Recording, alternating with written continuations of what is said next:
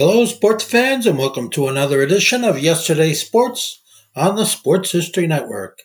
And make sure to check out sportshistorynetwork.com slash giveaways. I have two signed books I'm giving away. One is titled No Nonsense Old School Weight Training, and the other is Reliving 1970s Old School Football. This podcast is part of the Sports History Network, your headquarters for the yesteryear of your favorite sport. You can learn more at sportshistorynetwork.com. Back in 1947, Major League Baseball established criteria for players it termed as bonus babies. Basically, if a club signed an untested rookie for a certain salary, that team was required to keep that player on its roster for two full seasons. This rule helped to balance the competitive level of the league since it would discourage the wealthier clubs from signing the best amateur players and then placing them in the minor league outposts for seasoning. It also helped to eradicate the bidding wars between clubs seeking the same player. If the team was unlikely or unwilling to keep the player on its roster for a couple of seasons, then it would be unwise to invest large sums of money on that individual. But earlier in 1947, the first bonus baby in the National Football League was signed by the Chicago Cardinals, and the activity and the secrecy behind that signing might make for an intriguing suspense novel. On this episode of When Football Was Football, we'll take a peek at the pursuit of Charlie Trippi, a wonderful halfback from the University of Georgia who was in the sights of talent scouts from the NFL, the competing All America Football Conference, as well as Major League Baseball. It took a bit of a special effort by Cardinals owner Charles Bidwell to not only rein in the gifted Trippi, but to also generously offer him enough money to christen Charlie as the NFL's first bonus baby.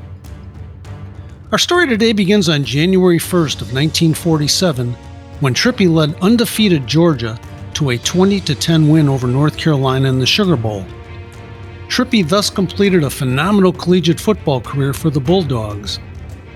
A native of Pittston, Pennsylvania, he had dreamed of playing at Fordham University, but coach Jim Crowley decided that he was too little, at just 160 pounds, to play at this level.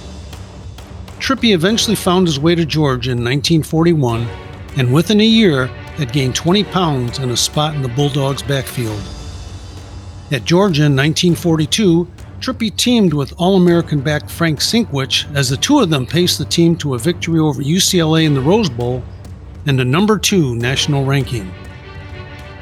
By the time the 1943 season rolled around, Trippi was in the service and found himself with the 3rd Air Force football team and even made the all service team in 1944. Because of relaxed rules for participation in the annual college all star football game, he also played in that event five times in 1943, 44, 45, 47, and then in 1948 with the Cardinals. Following the war, he resumed his collegiate career at Georgia, playing left halfback for Coach Wally Butts.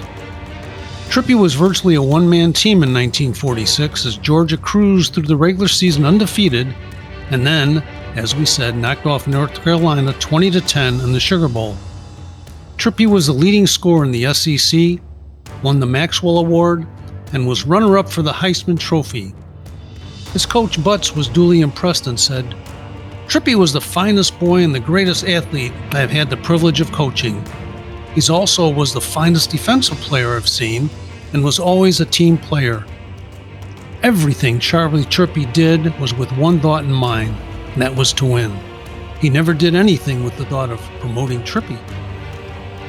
And we should mention that Trippi was also an outstanding baseball player, with several major league teams eyeing his services after he hit 475 for the Georgia baseball team in 1946. So it seems, Charlie Trippi could name his price after his final football game in January of 1947, and there were plenty of suitors waving tons of dollars at him from both professional football and professional baseball interest. Charles Bidwell, the owner of the Cardinals, had first nudged his foot into the Trippi universe back in 1945.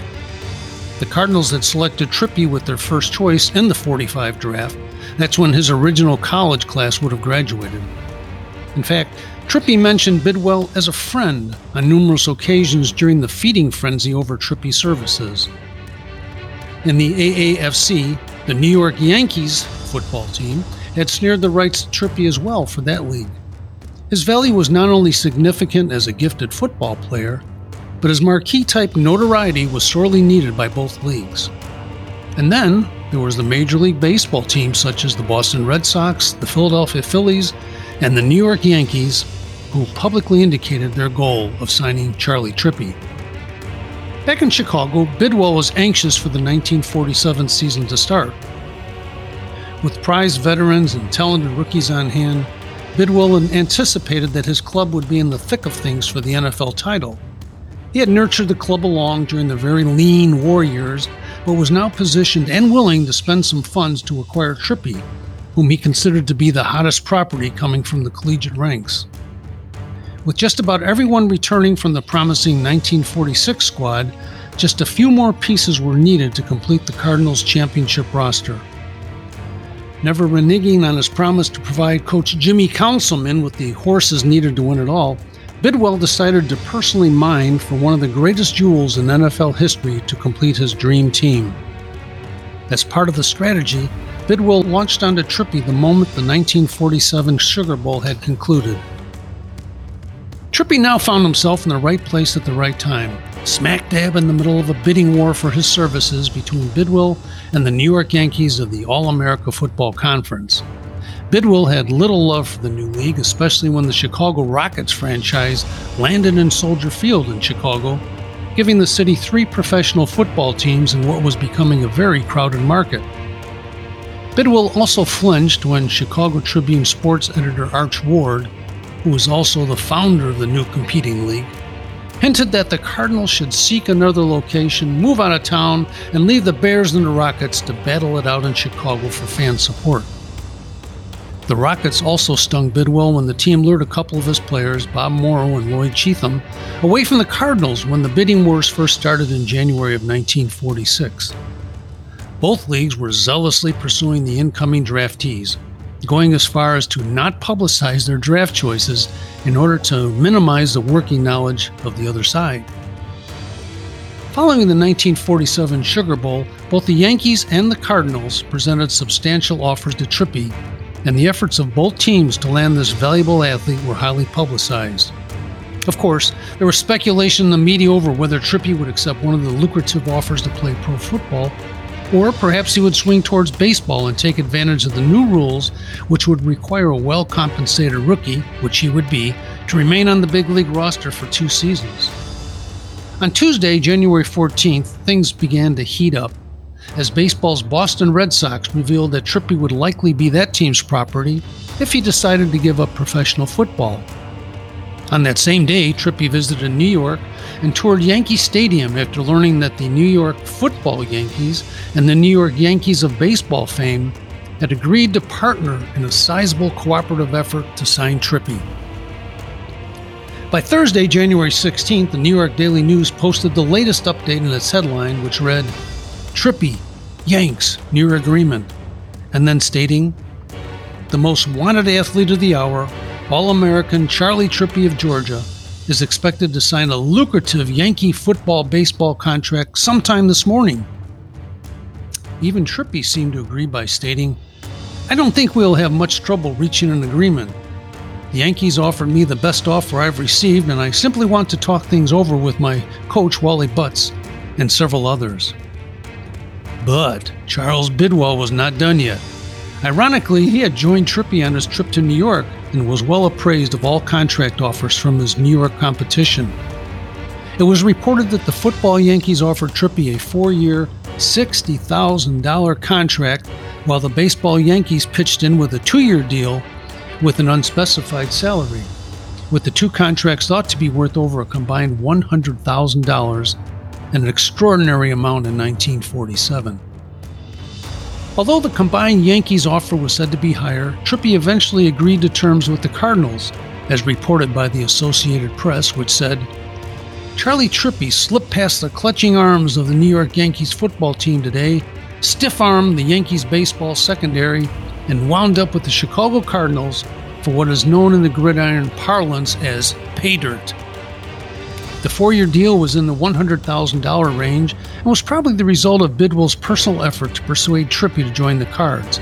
After all, he had performed some legal work in the past for the young player and had been receptive to Trippi's request that he also be allowed to pursue his professional baseball career. Trippi called it later the highest offer ever given a player in pro football. Later, Trippi told the Associated Press that the Yankees treated me very fairly. I had to turn the Yankee offer down because the Cardinal offer was better for me in the long run. Behind the scenes, a different story unfolded. Out of the public eye, Bidwell literally followed Trippi around the country in his effort to sign the talented player. Cardinals president Ray Benningsen recalled that for Bidwell, it was his greatest victory. Yet I knew every move in advance. During the time when he was carrying on his cross country dickering with Trippi, I'd hear from him five or six times a day. He'd call from New York or Florida or New Orleans. Because of this tenacity, Trippi agreed to become a member of the Cardinals before his well publicized trip to New York. It was a big secret. As Trippi recalled, Mr. Bidwell asked me in good faith to go to New York and see what the Yanks had to offer.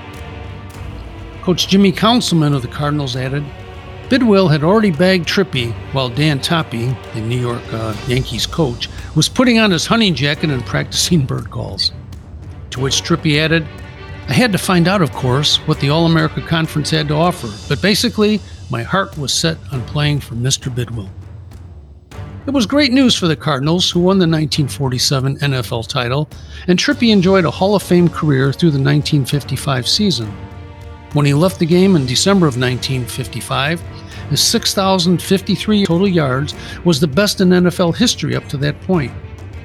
As for baseball, well, Trippi did manage to play one season for the Atlanta Crackers in the minor leagues, hitting a robust 334 average in 1947, but then he decided to concentrate his efforts on pro football. The sad part of our story is that the determined Charles Bidwell never saw Trippi play in a Cardinals uniform. Bidwell passed away before the 1940 season, but not before adding Trippi as the final piece that would reward the Cardinals with their last NFL championship in 1947. Thank you for listening today, and we talked about the pursuit of Charlie Trippi. And please join us next time as we explore an extraordinary NFL championship game where the Chicago Bears nearly ran out of footballs. This podcast is part of the Sports History Network your headquarters for the yesteryear of your favorite sport. You can learn more at sportshistorynetwork.com.